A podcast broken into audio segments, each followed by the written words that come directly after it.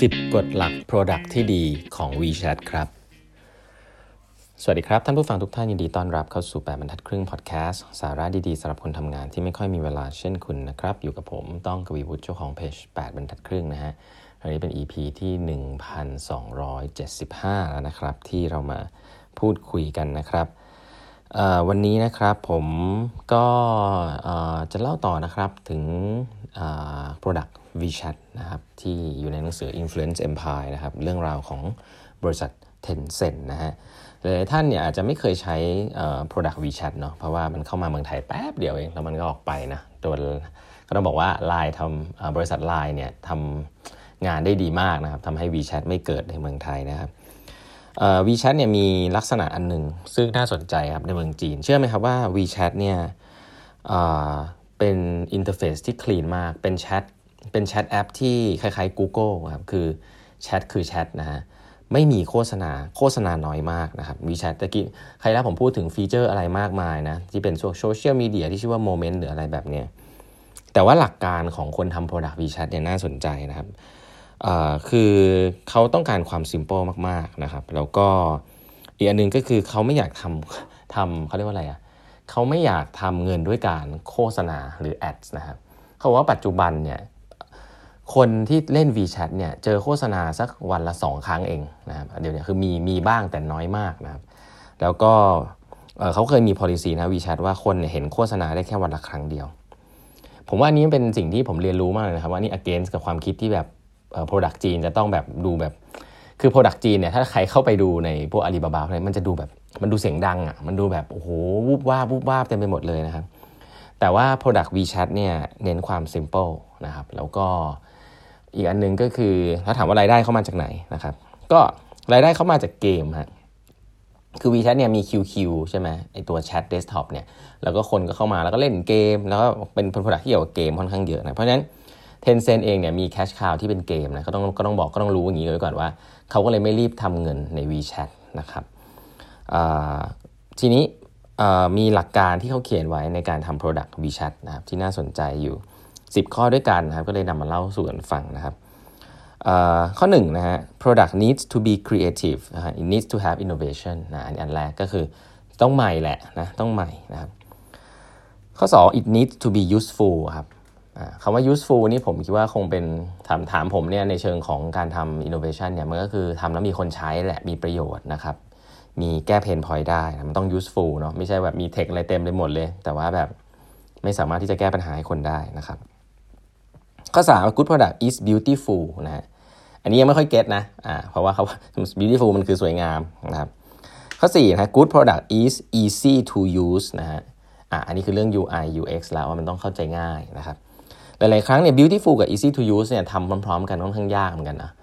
ก็ผมว่าเขาอยากได้ทั้งคู่นะก็เขียนไว้นะครับข้อ5นะฮะ good product is reserved not flamboyant นะครับอันนี้อันนี้เป็นภาษาอังกฤษงงๆนิดนึงนะครับ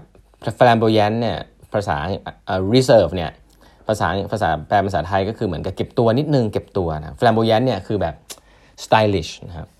อันนี้อันนี้อันนี้อาจจะ reflect ความ simple ได้นะครับผมว่า product คล้ายๆ Apple อะคือผมคิดว่า product Apple ค่อนข้าง reserve นะคือมันไม่มันไม่ใช่ product ที่เสียงดังหรือ stylish แบบว่าเน้นเรื่องความแบบเขาเรียกว่าอะไรอะความงดงามในเชิงแบบสีสันหรือว่าในเชิงรูปลักษณ์อะไรเงี้ยแต่ว่ามัน มันค่อนข้างเงียบๆแต่ว่ามีมีความคูลเป็นของตัวเองนะครับใช่ไหมคือ good product เนี่ยไม่ต้องแบบว่าเสียงดัง ไม่ต้องพูดเสียงดังนะครับใช้คำนี้แล้วกันเนาะซึ่ง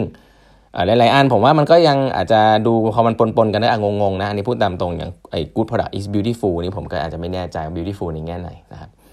แต่ว่าอันนี้ reflect philosophy ของ WeChat คือความความเรียบง่ายนะครับ แล้วก็ good product is honest นะครับ honest ก็คือ จริงใจซื่อตรงนะกับลูกค้าเนาะแล้วก็ a product needs to be long lasting and withstand the test of time นะฮะก็คือ good product ที่ดีเนี่ยก็คือจะต้องอยู่ได้นานนะครับเขาบอกว่า WeChat เนี่ยไอตัวหน้าหน้าจอหน้าปกเนี่ยเเป็นอย่างนั้นมาเกือบ 10 ปีนะครับ ไม่เคยเปลี่ยนเลยนะครับเพราะว่าเป็นสิ่งที่คนเข้ามาแล้วเก็ตแล้วก็เห็นถึงวิชั่นนะมันจะเป็นรูปโลกรูปอะไรเงี้ยก็เขาก็มีอธิบายนะว่าเออเขาไม่เปลี่ยนเพราะว่า vision ของ Product ที่ให้คนเข้ามาเพื่อ ก้าวข้ามไปสู่อีกโลกหนึ่งที่ทำให้ชีวิตของคนดีขึ้นเนี่ยมันมันไม่เปลี่ยนนะเพราะฉะนั้นก็ good product ก็ต้อง long lasting นะครับ good products doesn't leave out any detail ครับก็คือว่ามี detail ก็ตามเก็บนะ detail oriented จริงๆ หลาย ๆ ครั้งเนี่ย product ที่ simple เนี่ยความยากก็คือ detail เนี่ยแหละฮะคือไปเก็บ detail ว่าตรงนั้นจำเป็นไหมตรงนี้จำเป็นไหมนะ product ที่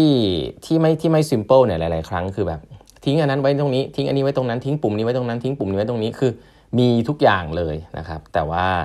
ไม่มีคนใช้แล้วก็ทำให้มันรกนะครับไม่ใช่ไม่ได้ใช้ concept ที่เป็นเรียกว่า less is more คือแบบน้อยดี น้อยๆ ดีกว่าเยอะๆนะครับซึ่ง simple product อาจจะเป็นอย่างนั้น แต่การทำอย่างนั้นให้ได้เนี่ยจะต้องใส่ใจรายละเอียดมากๆนะครับรายละเอียดว่าคนชอบตรงไหน คนกดตรงไหน track data แล้วก็ค่อยๆ ปรับ product ให้ลิงก์กับสิ่งที่คนต้องการนะครับ uh, good product needs to be resource saving นะ not wasteful of any resource นะครับก็คือน้อยน้อยแต่เยอะแหละ อันนี้คอนเซปต์เนาะแล้วก็ minimize design less is more อะอันนี้ข้อสุดท้ายเป๊ะๆเลยที่พูดตะกี้นะครับ ก็ผมว่า 10 ข้อนี้ไม่ได้ critical มาก บางทีมี overlap อยู่บ้างนะ แต่หลักการเนี่ยค่อนข้างชัดเจนก็คือว่า product อย่าง WeChat เนี่ยเน้นความเรียบง่ายนะครับ แล้วก็ clean interface นะครับ ไม่อยากบอมบาดคนด้วย ads หรือว่า alert นะใช้คำนี้ละกันนะครับ ผมไม่แน่ใจปัจจุบันเป็นอย่างนั้นหรือเปล่านะเพราะผมก็ไม่ได้ไม่ได้ใช้นานละแต่ก็ก็ต้องบอกว่าอันนี้คือคือหลักการนะเนอะแล้วผมว่าไม่เป็นหลักการที่ไม่ได้ผิดนะ Product อย่าง Apple เนี่ยใช้ความ simple เข้าสู้กับ Product ที่เสียงดัง ๆ อยู่ตลอดเวลานะครับโอเค แล้วก็ถามว่าเขาจะทำเงินยังไงต่อนะเหมือนให้แล้วผมเกริ่นไปแล้วเนาะ WeChat เนี่ยสุดท้ายแล้วเนี่ยเป็นเหมือนหน้าต่างเลยนะครับ เปิดต่อไปกับแอปอีกมากมายนะครับ แล้วก็มันมีแอปที่มาต่อกับ WeChat ที่คนก็ใช้ WeChat เพื่อจะใช้แอปเหล่านี้ซึ่งผมว่าหลักการ strategy ของ WeChat เนี่ยก็คืออยากจะไปต่อกับแอปที่เป็น high high high frequency business นะครับ อันนี้มีความสำคัญในการทำการทำแอปที่เป็น B2C เนาะ high frequency คืออะไรครับ high frequency คือแอปที่คนต้องเข้ามาใช้บ่อยๆ วันละหลาย ๆ ครั้งนะครับ use case ที่ปกติใช้กันเนี่ยก็คือ 1 สั่งอาหารนะเพราะต้องกิน 3 มือ้อ2 เรียกรถนะฮะเพราะคนต้องเรียกรถนะครับไปทำงาน 2 แอปนี้เป็นแอปที่ WeChat อยากจะมีให้มาอยู่ในนี้มากเลย เพราะว่านอกเหนือจากการแชทซึ่งมันบ่อยเนี่ยไอไอแอปพวกที่เป็น high frequency พวกนี้ก็อยากให้มาอยู่ในแอป WeChat ด้วยนะครับเพราะฉะนั้นเขาก็เลยมี Tencent ก็จะมี strategy ในการไปลงทุนในแอปเหล่านี้ เพื่อจะเอามาต่อกับ WeChat นะครับถามว่าเป็นแอปอะไรบ้างในเมืองจีน เดี๋ยวนำมาเล่าให้ฟังในครั้งต่อไปนะครับ วันนี้เวลาหมดแล้ว ฝากกด subscribe แปดบรรทัดครึ่ง podcast นะครับ แล้วก็